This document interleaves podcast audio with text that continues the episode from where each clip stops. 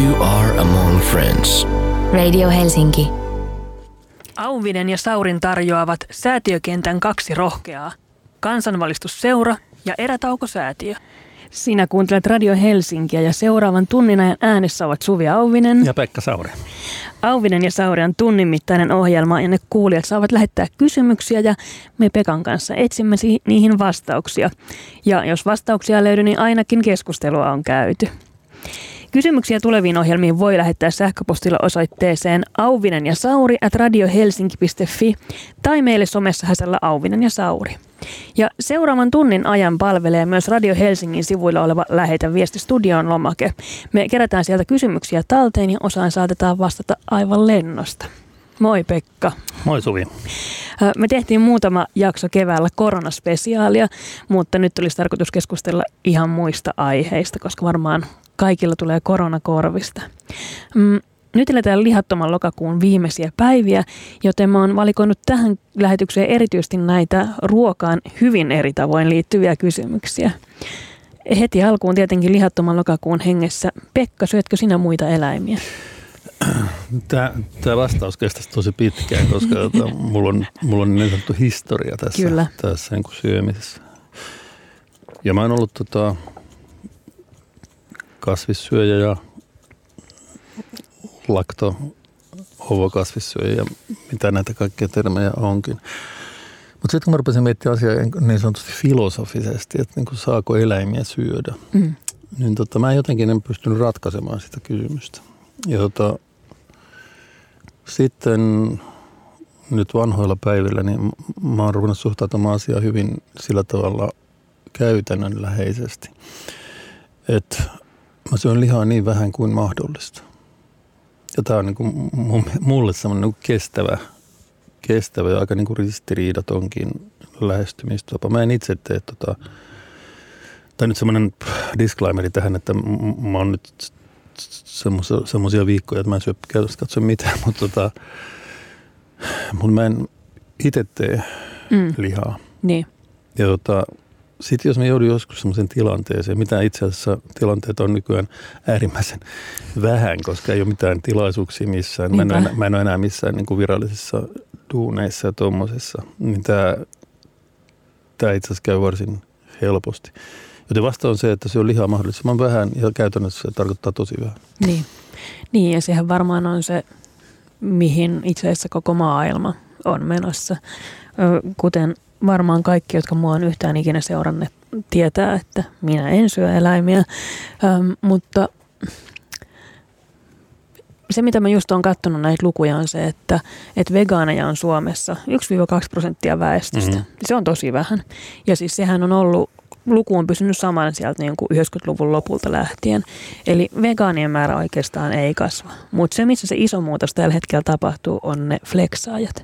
Ne on just ne ihmiset, jotka ajattelee, että mä haluaisin syödä vähemmän lihaa ja sitten ne ryhtyy siihen, koska on esimerkiksi niin kuin paljon hyviä lihankorvikkeita ja muuta vastaavia tarjolla. Ja mä muistan, 2019 oli tota, mm, TNS Kantar oli tehnyt – kyselytutkimuksen siitä, että minkälaisia ilmastotekoja ihmiset haluaisi tehdä. Ja vastaajista 60 pinnaa sanoi, että ne haluaisi vähentää lihansyöntiä. Ja sehän on se iso muutos, mikä sitten Joo. maailmassa tapahtuu. Ja se pointti on nimenomaan vähentää. Kyllä. Koska jos mietitään asiaa, että mitä tapahtuu todella, mm. niin että heti jos me tehdään tästä tällaista niin kuin identiteettipolitiikkaa, että oletko, oletko nyt niin kuin vegaani vai fläksäjä vai flöksäjä, niin se on dead, Kyllä. Se, se keskustelu. Mutta jos, jos kysymys onkin se, että tota vähentää sitä lihansyöntiä. Jos me saadaan, me, jos saadaan miljoona ihmistä vähentämään lihansyöntiä, Kyllä. niin se on, tulos on huomattavasti isompi niin kuin, no, ilmastopoliittisesti ja eläinten kasvatuksen kannalta kuin jos me saataisiin niin sata ihmistä rupeaa vegaaniksi. Kyllä, tämä on, tämä on valitettavaa, mutta tämä on ihan niin kuin yksinkertaista matikkaa. Ja just eilen, eilen oli Ylellä uutinen, olikohan se ehkä Kajaanissa, jossa oli, oli sellainen hässäkkä, että siellä ei päiväkodissa tarjoltu vegaaniruokaa. Se oli muistaakseni viimeinen kunta Suomessa, missä ei saanut vegaaniruokaa. Mm. Ja, ja lapsille ei saanut myöskään tehdä omia eväitä. Eli ne vegaanilapset sitten söi sille raasteita ja perunaa ja näkkileipää, mikä ei tietenkään ole niin oikeudenmukaista eikä fiksua. Mm. Ja tota, siellä oli saatu siis vegaaniruokaa päiväkoteihin, kun oli tehty tällainen periaatepäätös, että veganismi on uskontoon rinnastettava katsomuksellinen, vakaumuksellinen mm. asia. Ismi. Niin, ja musta on ihan kauheeta, mm. koska mä en ajattele, että, että meidän pitäisi mennä kohti sitä, että me päästään tollaiseen maailmaan, jossa ilmastoystävällinen ruokavalio on uskontoon rinnastettava maailmankatsomus.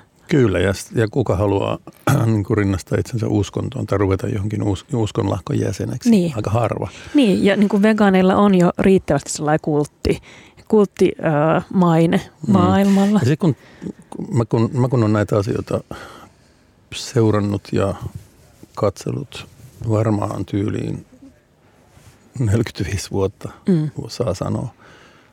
Siis siitä lähtien, kun mä pääsin koulusta, luulisin – niin tämä tilanne on Suomessa muuttunut aivan totaalisesti. Niin on. Et kun mä muistan, mä olin joskus 80-luvun puolessa kun välissä, kun mä olin, mikä oli silloin vielä aika niin kuin, aika niin kuin harvinaista, että mä olin niin kuin kasvissyöjä. Niin. Siinä mä olin jossain kaupungin luottamustehtävissä. Ja muistan, me oltiin jossain kokouksessa tai jonkun lautakunnan kanssa vierailulla jossakin kohteessa, mikä oli joku sairaala tai jotain. Mutta tota, no sitten näissä tietysti tarjotaan kahvia tai mm jotain. Ja sitten tota, siinä mä olin, mulla oli sellainen pysyväisyys, pysyväis niin kuin toive, että mä haluaisin niin kuin kasvis niin kuin tarjoilua mm. näissä kokouksissa. Niin. Ja yleensä tämä oli niin kuin ihan easy, koska normaalisti ne tarjoulut oli kahvia tai jotain niin kuin piirakkaa tai miten mahtoi olla. Mutta sitten täällä yhdessä, yhdessä tilanteessa niin, kuin, niin tota, kaikille muille annettiin Karjalan piirakoita mm. ja kahvia, teitä, mitä nyt oli. Mulle ei tullut tuotu mit, niin mitään edes lautasta, kun sitten vähän ajan päästä, kun muut oli päässyt vauhtiin, niin mulle tuotiin semmoisen vadillinen niin kuin silputtua Kiinan kaavia niin kuin raakana, missä oli tämmöistä saarioista niin kurpit, kurpit, etikkakurpit säilykyttä sinne päälle. Siinä muistan, oh. niin kuin, se, kaikki, kaikki niin kuin kerän niin kuin kat, katsomaan, kun Sauri se on niin kasvisruokaa täällä. Että niin kuin Tosi herkullista ja houkuttelevaa. Roast kävi oikein, vaikka olisi ollut niin Karjalan piirre, niin muutenkin. No joo, se, tässä on siis, siis X 20 vuotta ja on siis tilanne on täydellisesti muuttunut. Ja esimerkiksi kun mä muistan, kun iso osa tästä suomalaisesta underground-skenestä mm. niin kun lähti tuosta Korkeavuoren kasvisravintolasta liikkeelle. Paitsi se kasvissyönti tietysti, mutta tota, sit siitä muodostui sellainen kokoontumispaikka niin kuin niin. vähän kaikille jutuille. Niin kasvisravintola oli niin kuin kova juttu silloin, Aivan. kasvisruokaa. Ja nyt niin kuin, onhan, onhan niitä kasvisravintoloita nyt olemassa, mutta, tota, mutta se ei mikään, niin kuin, kun joka paikasta saa niin kuin niin. kasvisruokaa, nyt ainakin jollakin, jollakin lailla, että se ei enää mikään juttu, eikä tarvitse mennä mihinkään niin kuin tiettyyn niin. paikkaan niin kuin syömään sitä kasvisruokaa. Ne on tämä valtava, valtava niin kuin kehitys tapahtunut kyllä. Niin. niin, ja mä jotenkin ajattelen, että me ollaan vasta niin kuin aivan alkumetreillä, koska siis ilmastokriisi pahenee tässä sellaista vauhtia, että on niin kuin ihan selvää, että lihansyöntiä tässä mittakaavassa ei voida jatkaa. Ja musta on ollut myös huvittava nyt viime, no eilen alkoi tämä keskustelu tuolla somessa tästä erästä nimeltä mainitsemattomasta kauramaitoyrityksestä, joka oli aloittanut uuden kampanjan. Mm. Ja musta niin kuin jotenkin erikoisinta oli se, että tuntuu, että tuolta niin kuin MTK ja muut vastaavat heidän liittolaisensa ja samoin ajattelevat niin jotenkin loukkaantui siitä, että tämä yritys oli mennyt käyttämään perinteisiä markkinointikeinoja, joukkopostituksia ja Hesarin etusivun ostamista.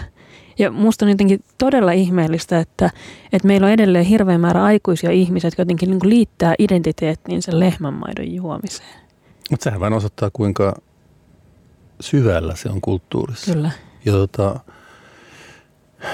ja kuinka se niin kuin maidon saaminen, siihen liittyy paljon enemmänkin merkityksiä kuin pelkästään se ravinto. Niin. se, on, se on jollakin tavalla niin kuin yhteiskunnan toimivuuden, tai on ollut sellainen yhteiskunnan toimivuuden niin kuin merkki, että maitokaupat aukesi, aukesi aamulla ennen muita elintarvikekauppoja vielä niin kuin tyylin 1950-luvulla. Niin. Että et se maidon sai niin kuin ennen – Aivan, elämän eliksiiri. oli ma- maitokauppa, jonne mentiin niin kuin tonkan kanssa niin kuin niin. hakemaan irto, irtomaitoa.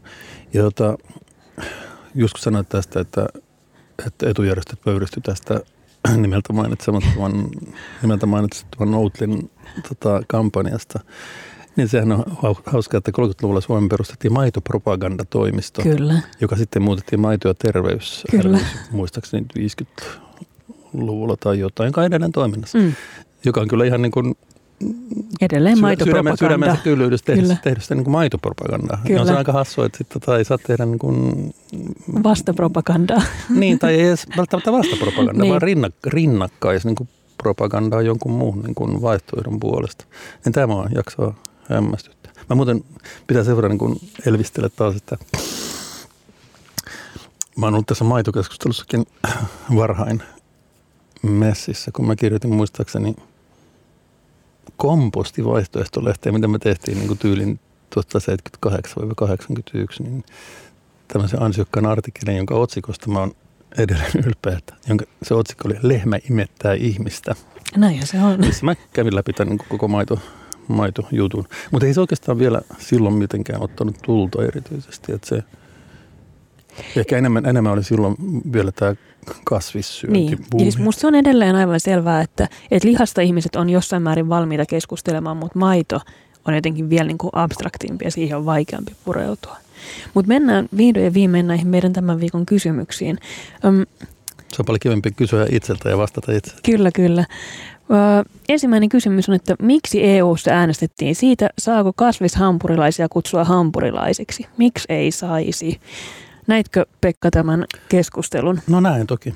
Eli Euroopan parlamentissa tosiaan viime viikolla äänestettiin muun muassa siitä, että, että saako nyt ö, kasvipohjaisista tuotteista käyttää tällaisia nimityksiä kuten nakki tai leike tai burgeri, purilainen. Kyllä saa edelleen. Joo, äänestys on päätty selkein luvuin, että saa, saa käyttää. Niin, missä sun mielestä tämä keskustelu kertoo, että ylipäätään tällainen asia meni äänestykseen. Eikö se nyt ollut niin kuin lihateollisuuden niin kuin intressi, että tota, ei saisi käyttää niin kuin niin. vegeburger nimeä, koska, niin. koska burgeri on tota, lihaa. Mutta tota, se oli mun mielestä vähän niin kuin kuolleena syntynyt se koko ajatus, koska ihmisten käyttää ihan sujuvasti kasvisburgeria tai vegenakkeja tai ne vaan lisää sen vegen siihen niin kuin Kyllä. alkuperäiseen sanaan.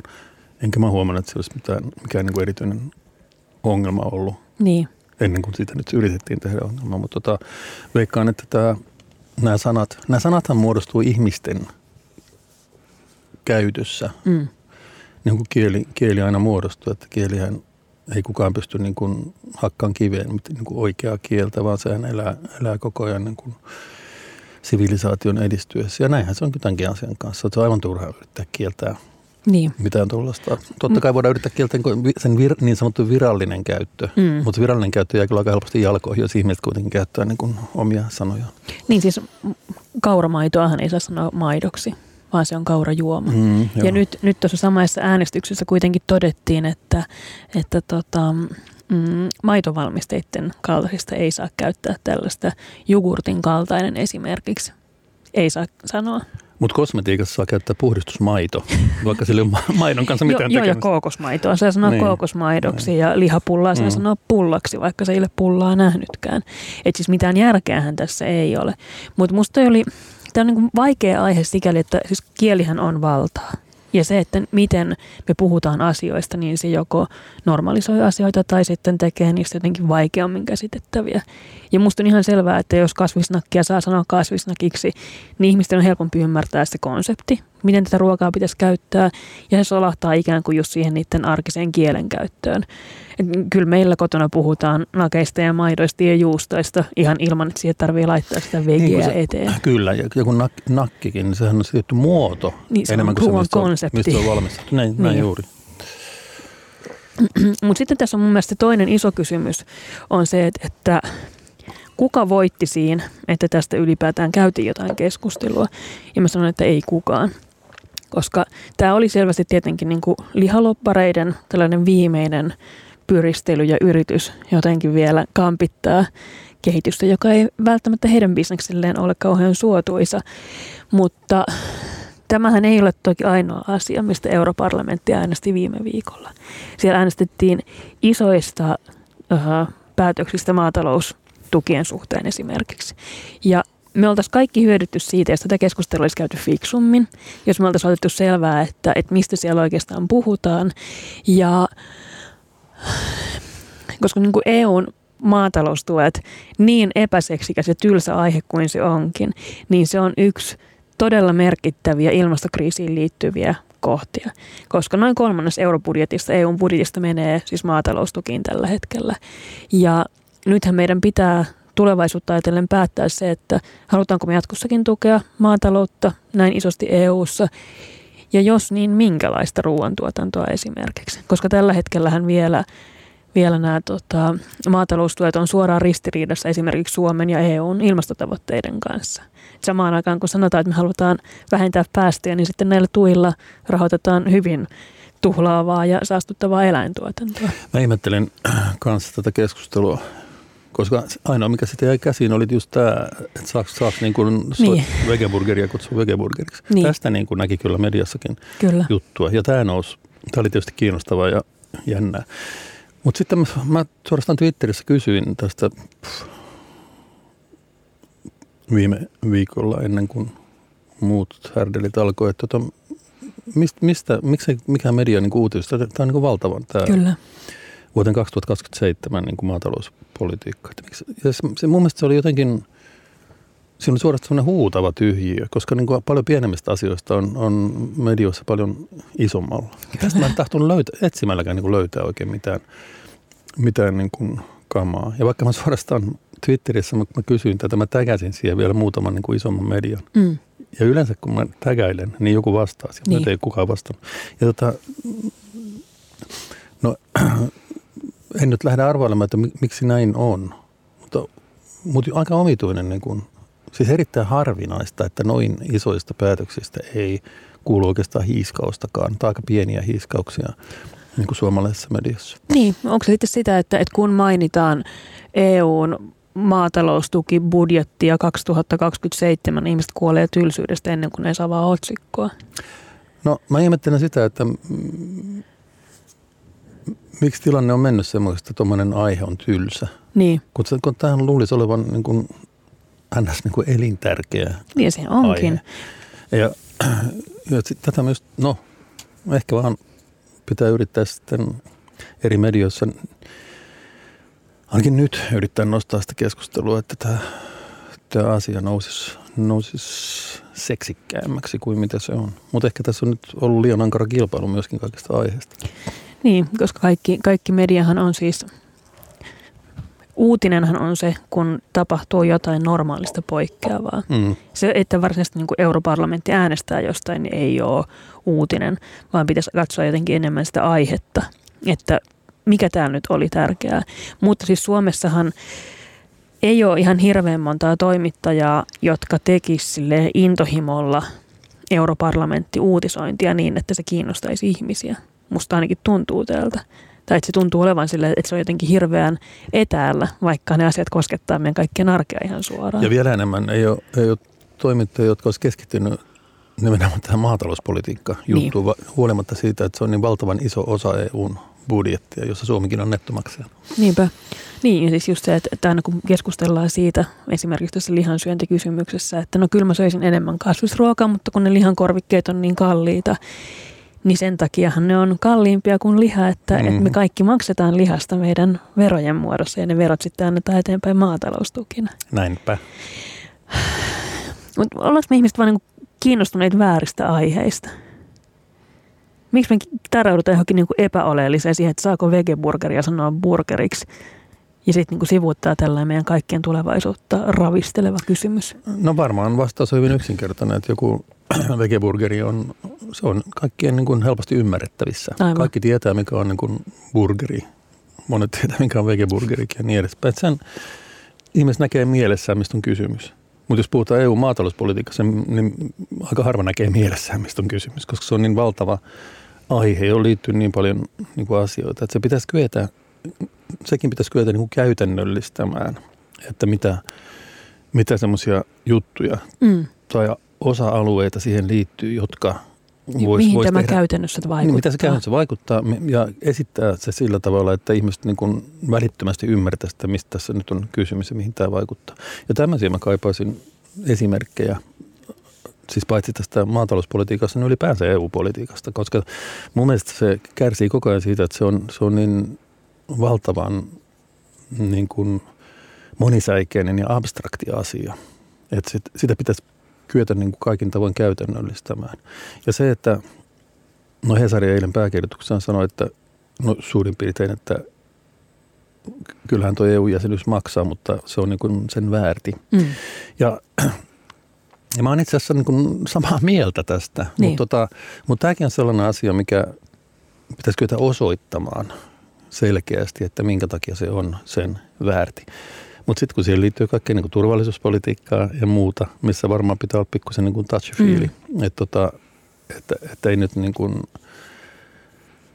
ei herätetä nukkua niin kuin naapuria esimerkiksi. Aivan.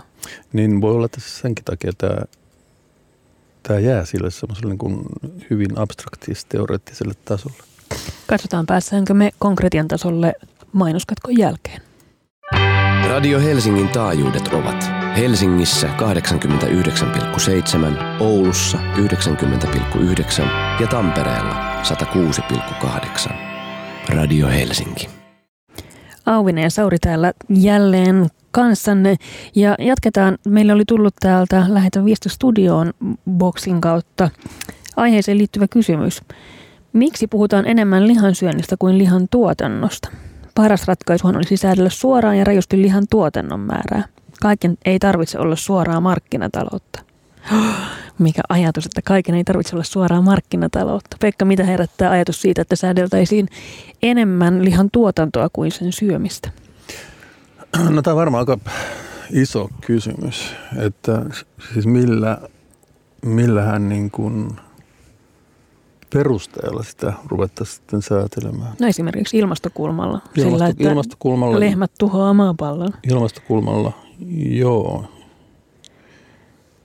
Ja niin kuin nyt kun on puhuttu tästä liikenteen päästöjen vähentämisestä, hmm. niin yhtä laillahan pitäisi voida puhua sitten elintarviketuotannon päästöjen vähentämisestä. Niin, siis eläintuotantohan maailmassa, ei siis koko ruoantuotanto, vaan eläintuotanto niin, yksinään näin, näin. Ää, tuottaa enemmän päästöjä kuin kaikki maailman auto, lento ja laivaliikenne yhteensä. Niin, joo. Ja siis tästä kuitenkin edelleen näkee aika vähän keskustelua. Että kyllähän sitä niin kuin me raivopäät kultistit yritetään pitää esillä, että tällainenkin homma tässä olisi, mutta aika vähän sitä kuulee mun mielestä edelleen.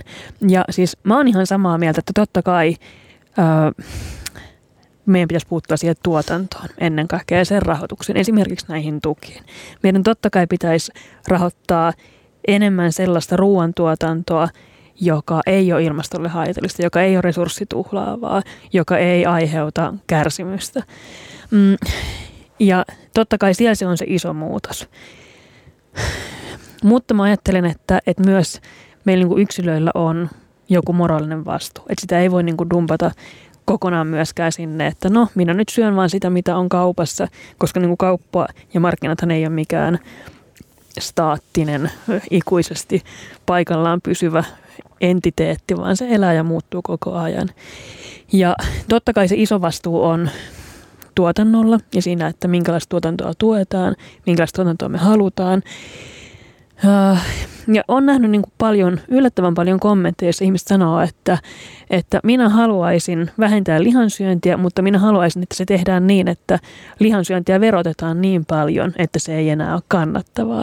Et siinä ikään kuin ulkoistetaan se oma moraalinen vastuu jollekin muulle vallalle. Kyllä näinkin, mutta tota, siitä me just aloitettiin, että yhä suurin osa ihmistä Kyllä. haluaisi syödä vähemmän lihaa aivan oma-aloitteisesti kiinni ilman ihan näiden argumenttien perusteella, mm. eikä, eikä niin kuin yritä ulkoistaa sitä. Mutta kyllähän tämä on varsin tyypillistä, että tota, ikään kuin odotetaan lainsäädäntöä. Niin. Että kyllähän mä noudatan lakia, kunhan semmoinen on. Niin, niin aivan. Ja on, siinä, ja on siinäkin tietty puolensa siinä ajattelussa, mutta, tota, mutta, mutta helpostihan se myöskin ikään kuin hautaa sen keskustelun alle, että se on niin kuin sillä, sillä niin kuin käsitelty. Niin.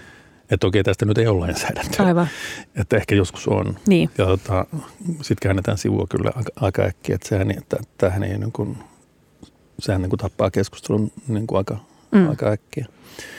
Mutta mä luulen, että se ei ole käytännössä hirveän niin kuin helppo asia. että kielletään lihantuotanto tai sitä sun tätä. Sitten tuli just tämä, että saako mm. tuoda lihaa ulkomailta. Aivan.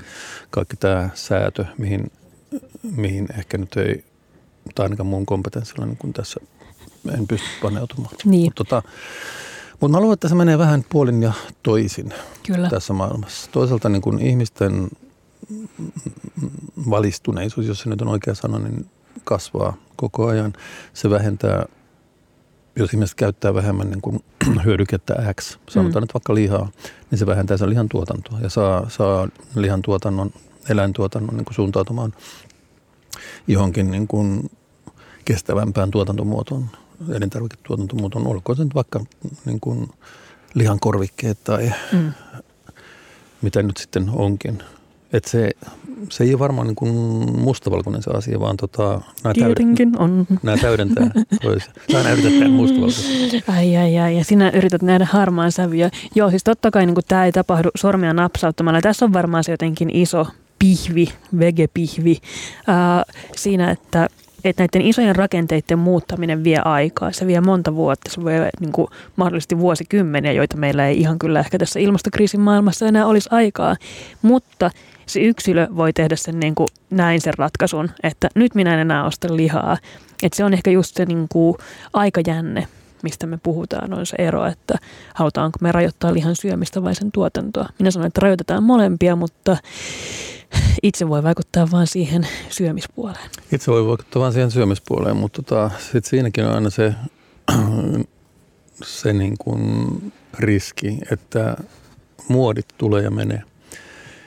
Et jos tästä asiasta puhutaan nyt kovasti niin kuin isolla kirjaimella ja mm. keskustellaan, niin ihmisten on, se on ihmisten tietoisuudessa ja on helppo tehdä sit se henkilökohtainen ratkaisu.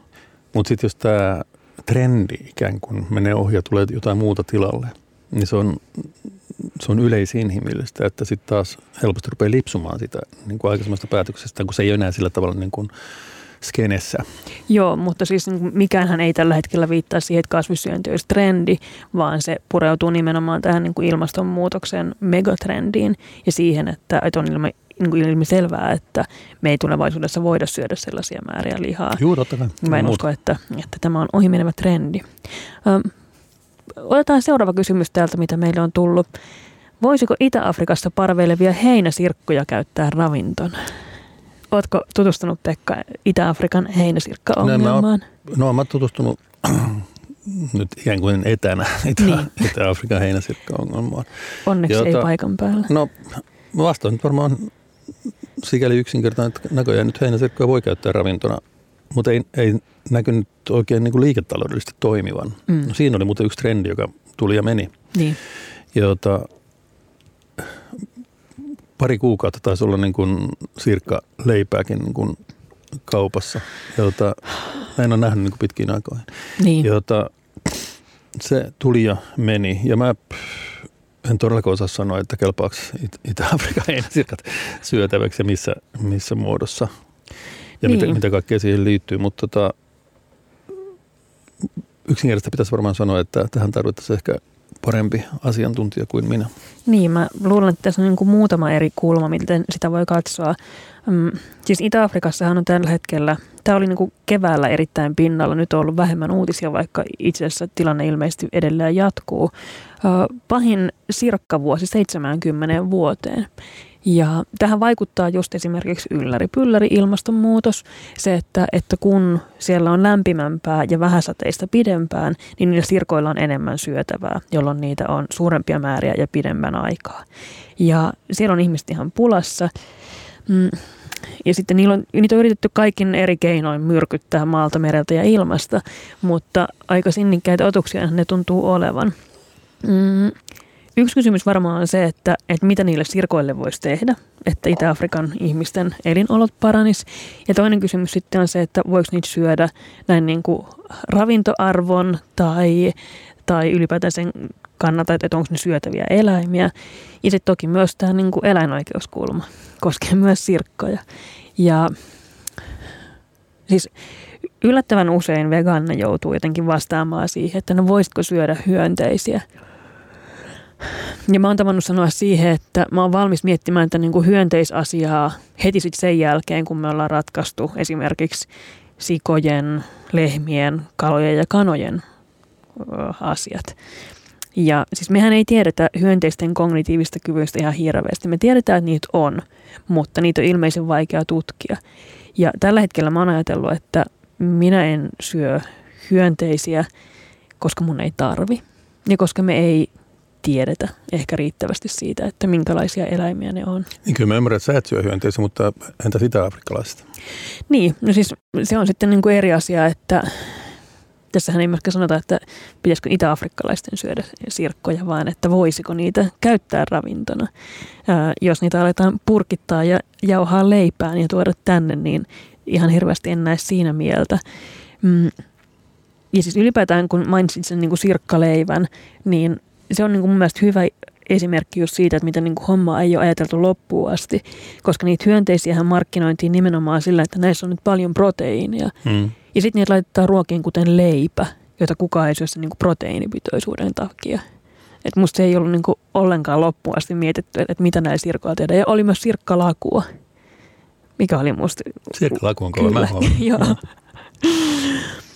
Mm, Auvin no, ja Sauri eivät tule ehkä mihinkään lopputulokseen Itä-Afrikan heinäsirkkujen suhteen.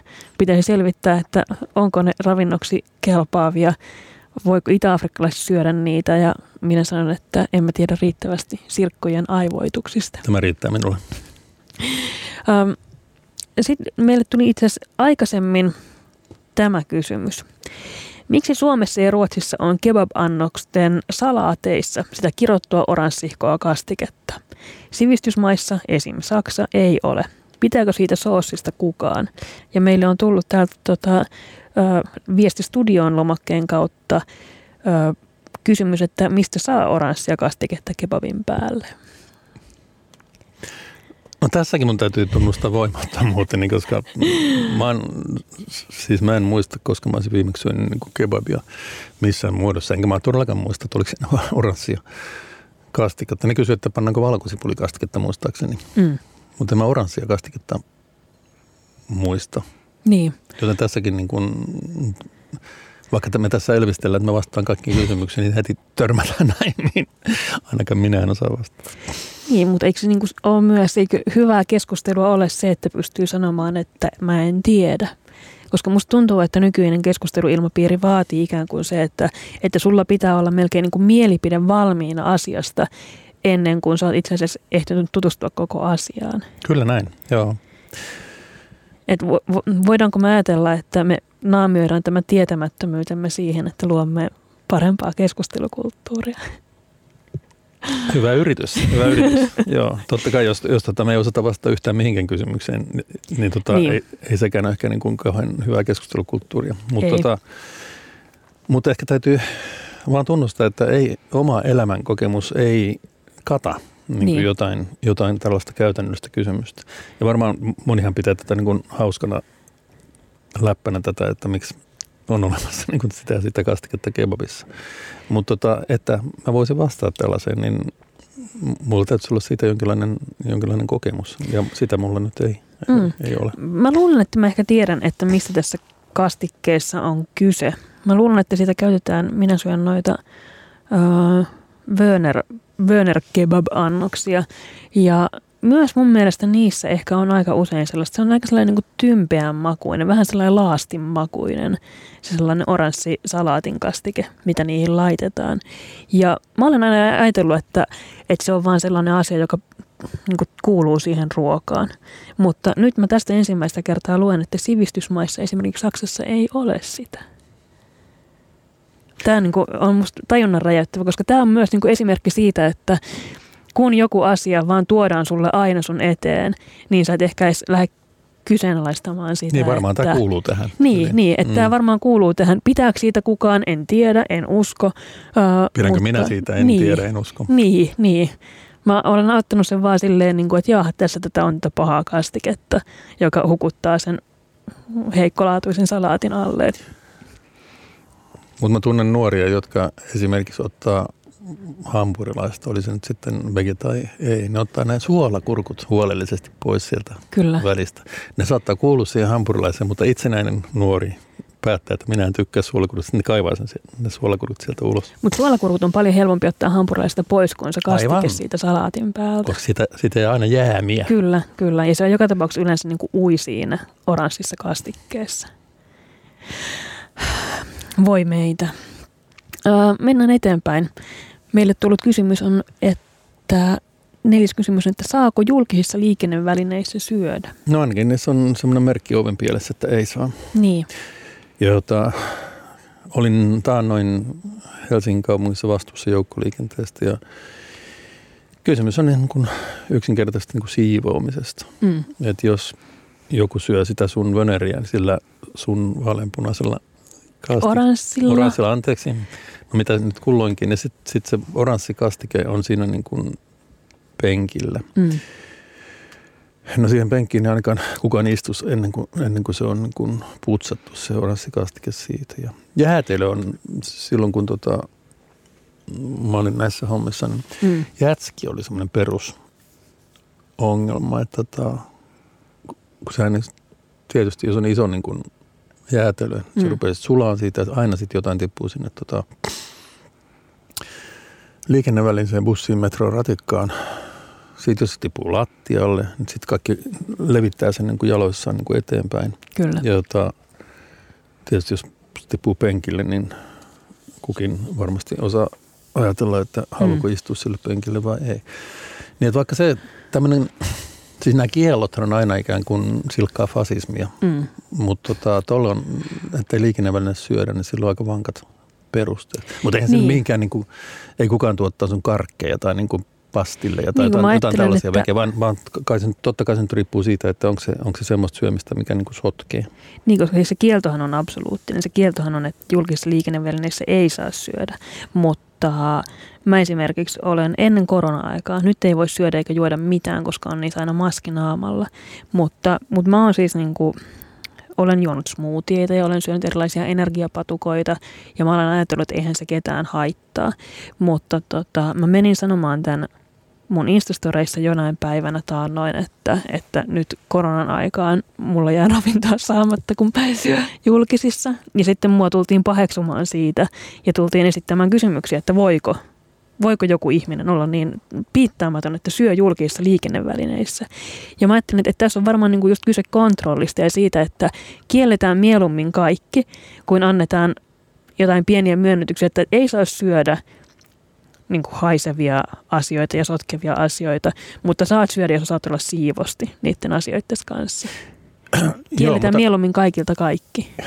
Niin, mutta toi, toi kysymys on myöskin sen kielon soveltamisesta. Mm. Enkä mä koskaan kuullut, että ketään olisi laitettu ulos bussista sen takia, että syö niin kuin energiapatukkaa. Niin. Et se on ihan selvä asia.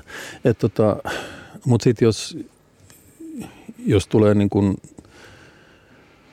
jos kuski tulee sanoa sulle, että hei, että sä oot niin sotkenut koko tämän loosin niin siihen sun oranssiin kastikkeeseen, niin käsittääkseni se on niin kuin taas hyvin perusteltu niin kuin huomautus.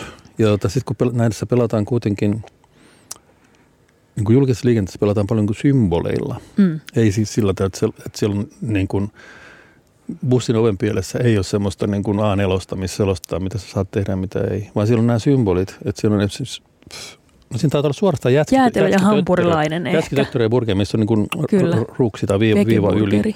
Ja miten nyt mahtaa ollakin. Ja se on tarkoitettu niin, että ihminen niin kuin ymmärtää sen silmäyksellä. Mm. Että tarvitse pysähtyä tihrustaa jotain, että saako tässä syödä niin oranssia kastiketta vai mitä niin kuin myönerin päällä. Aivan. Et, et siinä on kaksi asiaa. Toinen, toinen on se, että, että mikä on kielletty ja mikä on sallittu, mutta toinen on se, että miten sitä – miten sitä niin kuin valvotaan. Niin. Ja kukaan ei tule koskaan puuttumaan sun energiapatukkaasi, vaikka sä kovasti niin kuin, kovalla äänelläkin järsisit sitä niin kuin metrossa. Pitäisin suurta melua siitä, että minä syön. Niin, tässä varmaan tullaan siihen, että, että meillä on ikään kuin olemassa kieltoja ja meillä on olemassa myös lakeja ja sitten ihmiset soveltaa sitä, että miten näihin kieltoihin ja lakeihin suhtaudutaan. Jatketaan viikon ajankohtaisella aiheella näiden mainosten jälkeen. Helsingistä tuli Suomen suuriruhtinaskunnan pääkaupunki vuonna 1812. ja itsenäisen Suomen pääkaupunki joulukuussa 1917. Tämä on Radio Helsinki. Äänessä Ouvinen ja Sauri vielä noin ö, viiden, ö, ei 12 minuutin ajan. Kaksi rohkeaa. Kaksi rohkeaa. Mm, otetaan täältä muutama. Teillä on ollut ihanan paljon asiaa ja kysyttävää täällä, täällä tota, Lähetä viesti studion lomakkeen kautta. Meillä on tullut täältä Kiitos. Hyvä herätys pohdintaan EU-maataloustuista tai oikeastaan miksei se ole enemmän esillä. Minäkään en tajunnut, että se on noin iso osa EU-taloutta. Yksi keskustelija sanoi, että ärsyttävää keskustelua ja joku sanoo mua hottikseksi. Mm-hmm. Täällä on sanottu, että... Se on tosi ääni. Se on tämä mun ääni. Tämä on kyllä tosi hottis. Sitten täällä Tämä on ehkä sitä ärsyttävää keskustelua nimenomaan. Täällä on puhuttu minäkeskeisyydestä ja egocentrisyydestä, sitä, että kulutuksen kasvu pystytään pysäyttämään vain ää, yksityistä ja henkilökohtaista rajoittamalla. Mm, sitten on sanottu, että valkosipulipizza lähijunassa, dude not cool. Olemme aivan samaa mieltä tästä. Kyllä, kyllä. Ja se, mikä on myös not cool, on tietenkin viikon puheenaihe, eli vastaamon tietovuoto. Me aiotaan käsitellä nyt vielä viimeinen, viimeinen hetki sitä asiaa. Meille on tullut kysymys, että kun vastaamokeisin yhteydessä vakuutellaan, että ei tarvi hävetä sitä, että on hakenut apua, niin eikö se just tarkoita, että kuitenkin terapiassa käyminen edelleen hävettää? Pekka, sinä olet tämän asian asiantuntija. No toi on hyvä kysymys. Sillä totta kai toi sisältää ikään kuin sen oletuksen, mm. että se hävettää. Ja sitten sanotaan, että ei tarvitse. Ja se oletus on muista ihan oikein. Että tota, et mielenterveyden ongelmiin, eli sitä kautta niin kuin psykoterapiaan, liittyy edelleen niin kuin valtavasti tätä niin sanottua stigmaa, eli leimautumisen pelkoa. Että, että ja, se, ja se hassua kyllä, niin mulla on sellainen käsitys, että se itsensä leimaaminen on isompi ongelma kuin se, että muut leimaa. Kyllä. Että se on, se on ikään kuin osana sitä, sitä niin kuin omaa kokemusta. Ja takavuosien muun vedin yölinja-ohjelmaa, niin mulle tuli selkeästi sellainen käsitys, että usein se stigma tai se leimautuminen – oli jo isompi ongelma kuin se alkuperäinen ongelma, josta sitä, josta sitä leimautumista tai häpeää, syyllisyyttä, mitä nyt onkin, koettiin. Ja se, mikä siinä on erittä, erityisen niin kuin, huono juttu, on se, että se, se häpeä ja syyllisyys nostaa avun hakemisen kynnystä. Niin. Että tota, se asia on niin ikään kuin häpeällinen, tai mä koen että niin syylliseksi, että sen, senkin takia mä en edes mene hakemaan niin kuin apua, koska se olisi jo ikään kuin sen, sen niin kuin häpeän tunnustamista tai, tai vahvistamista. Mm. Ja tämä, sikäli tämä niin kuin on ihan oikea, oikea niin kuin huomio. Mutta tota, ja, ja sehän on myöskin sinänsä aivan oikein niin kuin juttu, että siitä ei tarvitsisi tai sitä ei pitäisi kokea – häpeä. Totta kai näin on, että mm. ei, ei pitäisi. Mutta kun se ei taida oikein sillä mennä, että sanoo, että, että älä koe sitä syyllisyyttä ja häpeää. Mutta kyllähän tässä on ollut, siis sanotaan nyt 20, ehkä 30, 90-luvulta lähtien on ollut semmoisia niin esimerkkejä, että joku siis tunnetut julkisuuden henkilöt on tulleet ulos ja kertoneet niin kuin omista, omista niin kuin mielenterveyden ongelmista. Niin ehkä isoimpana tämmöisenä virstanpylvänä tässä oli rouva Tellervo Koivisto. Mm, 90-luvulla kertoi niin kuin lapsuuden kiusaamiskokemuksista ja mitä siinä nyt oikein oli. Mä en edes, mm. mä en edes muista, mistä siinä kysymys, mutta niin. muistan, että hän tuli avoimesti julkisuuteen. Mä oon ihan varma, että tämä, tämä vei niin kuin ison kiven monen ihmisen harteilta, että jos, jos tota presidentin puoliso pystyy kertomaan tämmöistä, niin Aivan. enköhän minäkin. Siis musta tässä niin vastaamo ja siinä nimenomaan häpeäkulmassa on niin kuin muutama tosi kiinnostava asia. Ensinnäkin se, että, niin kuin, että häpeähän itsessään ei ole pelkästään negatiivinen tunne. Musta tuntuu, että meidän yhteiskunnassa me aina niin kuin puhutaan nykyään siitä ikään kuin häpeä olisi vain negatiivinen asia, josta pitää päästä irti. Häpeähän on siis sisäryhmätunne. Häpeä varmistaa sen, että me käyttäydytään ikään kuin yhteiskunnan tai yhteisömme normien mukaisesti, jotta meitä ei hylätä laumasta. Se häpeä voi viedä pois esimerkiksi mm, haitallisesta käyttäytymistä. Moni esimerkiksi tähän aikaisempaan keskusteluun viitaten, moni esimerkiksi tuntee häpeää jo siitä, että syö esimerkiksi lihaa. Ja häpeä voi olla myös maailmaan muuttava voima. Mutta sitten jos siitä häpeästä tulee rajoittava voima sellaisissa asioissa, joita ihminen tarvisi, niin sittenhän se tietenkin on ongelma. Mutta nyt mun mielestä tuntuu, että tässä niinku ei tarvi hävetä, että on käynyt terapiassa keskustelussa.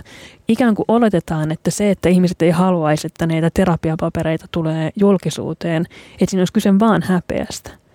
Ja silloinhan me puhutaan sellaista terapiasta, jossa on käsitelty ikään kuin esimerkiksi vain jotain niin kuin omia kipukohtia ja sitä, että minä koen, että minä en ole riittävästi. sellaista terapiaa, jota esimerkiksi käytetään jotenkin vaan itsensä kehittämiseen. Ja sitten musta tuntuu, että siinä sivuutetaan se, että meillä on paljon ihmisiä, jotka käy terapiassa käsittelemässä sellaisia asioita, jotka ei voi absoluuttisesti tulla julkisuuteen. Siellä on esimerkiksi niin kuin, ö, väkivaltaa tai suoraa uhkaa, jota käsitellään. Ja silloin ei ole kyse mistään häpeästä tai häpeän kokemista, vaan siis ihan niin kuin suoraan turvasta ja henkeä uhkaavista kysymyksistä. Ja musta tuntuu, että tätä niin kuin vastaamon tietovuoto kulmaa ja sitä uutisointia dominoi nyt aivan liikaa. Tämä tällainen, niin kuin, minäkin olen terapiani käynyt ja hyvä, että olen käynyt, mutta musta tuntuu, että tällaista niin kuin mun kaltaisten ihmisten joku sellainen itsensä vatvominen ja kehittäminen dominoi keskustelua aivan liikaa. Joo, ja mä oon ajatellut sillä tavalla, että tällainen hoitosuhteen luottamuksellisuus mm.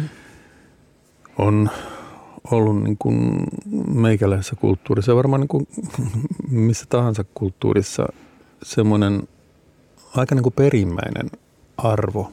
Niin.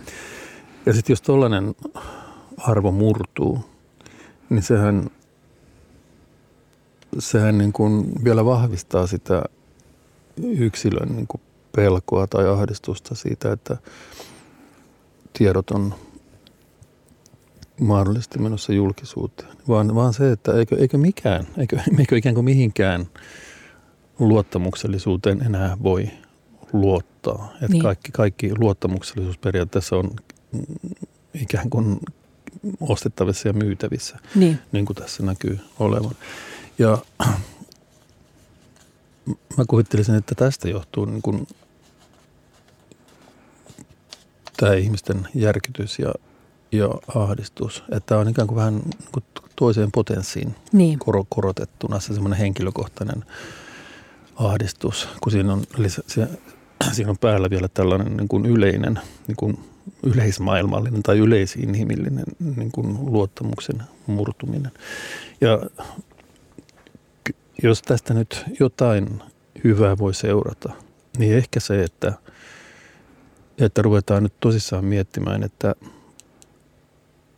että teknologia on todella, sen pitäisi olla niin kuin jonkun päämäärän palveluksessa eikä itseisarvo. Mm. Ja mua hämmästi suuresti sekin, että tota, edelleenkin on sellaisia firmoja, joille riittää tunnistautumiseen henkilötunnus. Ja, tota, ja tämän luulisi olevan ja itse asiassa vähän niin kuin nolotti itseänikin, että miksi mä en ole niin kuin havahtunut tähän niin kuin aikaisemmin. Ehkä sen takia, että yleensä ne palvelut, mitä mä käytän, ne vaatii sen vahvan tunnistautumisen, niin. enkä, mä, enkä mä ole törmännyt sellaisia varsin, siis oma, omassa elämässäni, ehkä johonkin maksupalveluun, missä, missä pelkkä niin kuin henkilötunnus riittää.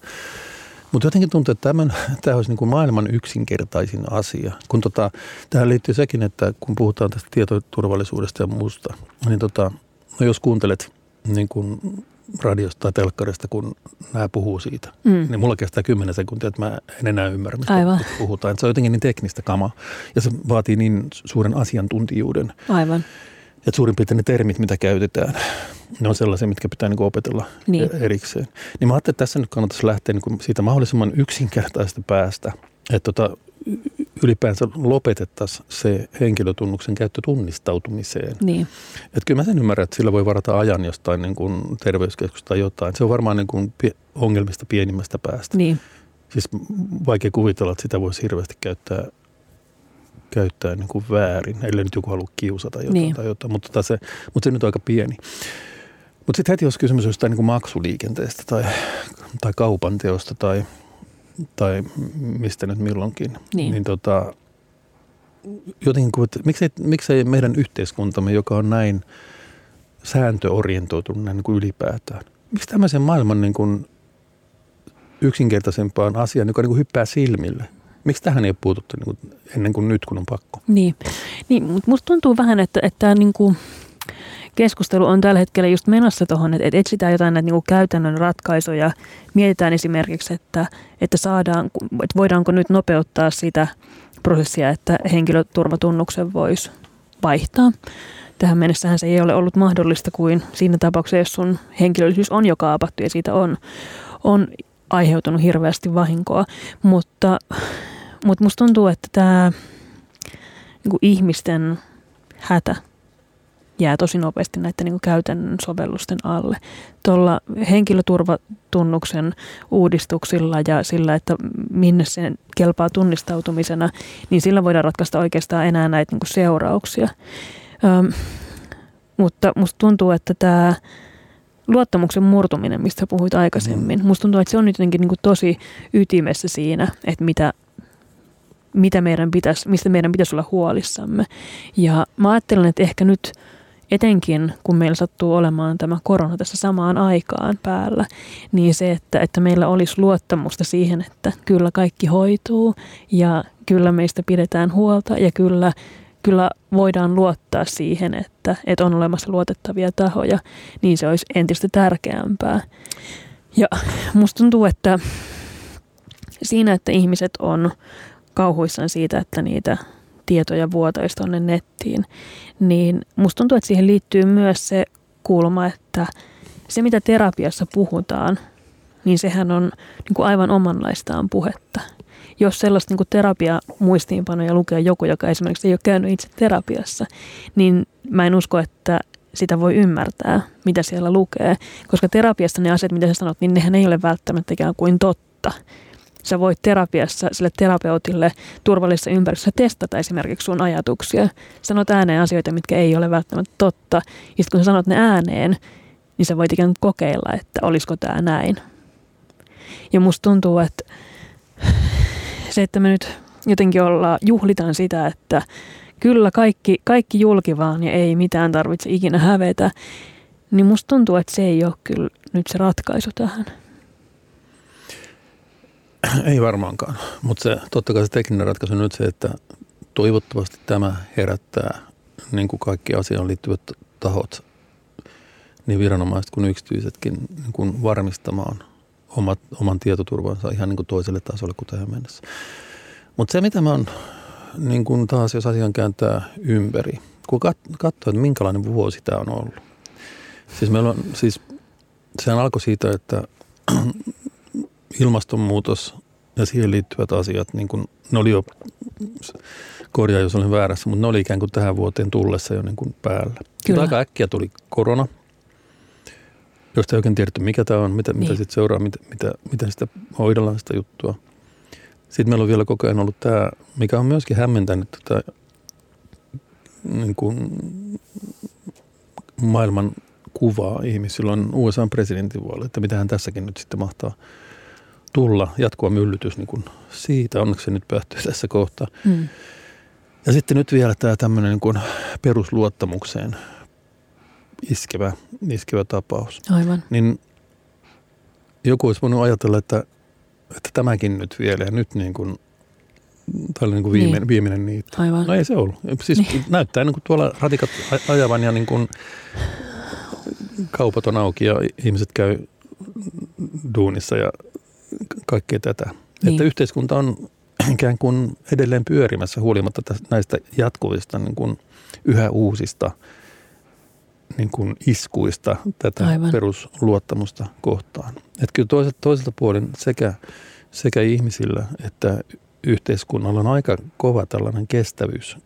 Resilienssi on Niin tämä on. tekninen sana, mitä käytetään. Enkä mä nyt tässä halua missään tapauksessa manata niin kuin Että Se- lisää tulee. se, seuraa. No varmaan lisää tulee, mutta Niin. niin. me nyt siitä, siis se pointti on, että me ei tiedetä sitä. Mutta aika, aika, aina. mutta aika kova tämä kestävyys ja sinnikkyys kuitenkin näyttää meikäläiselläkin yhteiskunnalla olevan. Kyllä. Täällä tuli kommentti tähän, että en varsinaisesti koe häpeää terapiakäynneistäni. Voin kertoa käyväni terapiassa, mutta sisältökäynneistä on vain minun ja terapeutin välistä. Olen yksi vastaamon keissin uhreista ja minua enemmän vituttaa, että tiedollani on mahdollista tehdä identiteettirikoksia tai loukata läheisiäni. En ole haukkunut läheisiäni, vaan kertonut muun muassa heidän osallisuudestaan omien mielenterveysongelmien syntyyn. Se voi itsessään loukata monia. Voimia kaikille kaikille vastaamon tietomurron uhreille, mutta mun mielestä tässä on se niin kuin oleellinen asia, että joo, että vaikka sitä niin ei häpeä, sitä terapiassa käymistä, niin se terapeutin ja tämän ihmisen suhde on niin uniikki, että, että siihen on syynsä, että niitä asioita ei ole kirjoitettu Facebookiin avoimesti, vaan ne on vain sen terapeutin ja tämän terapiassa käyvän ihmisen välisiä asioita.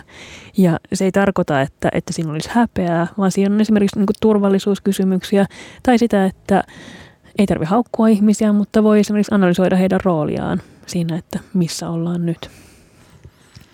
Ää, aika rientää ja tämä oli tässä tältä kertaa. Auvinen ja Sauri on kuunneltavissa jälkikäteen podcastina kaikilla yleisimmillä podcast-alustoilla. Meille voi lähettää kysymyksiä etukäteen osoitteeseen auvinen ja sauri at radiohelsinki.fi tai somessa suoraan Pekalle ja minulle. Kiitos siitä, että olet ollut näin aktiivisia tänään tämän äh, Lähetä viesti studion lomakkeen kanssa. Sitä voi jatkaa ensi viikollakin. Auvinen ja Sauri kiittävät. Sano Pekka kiitos. Kiitos. Seuraava lähetys tulee sitten samana päivänä, kun USA-vaalitulos on Uh. selvillä, joten varmasti käsitellään ainakin sitä.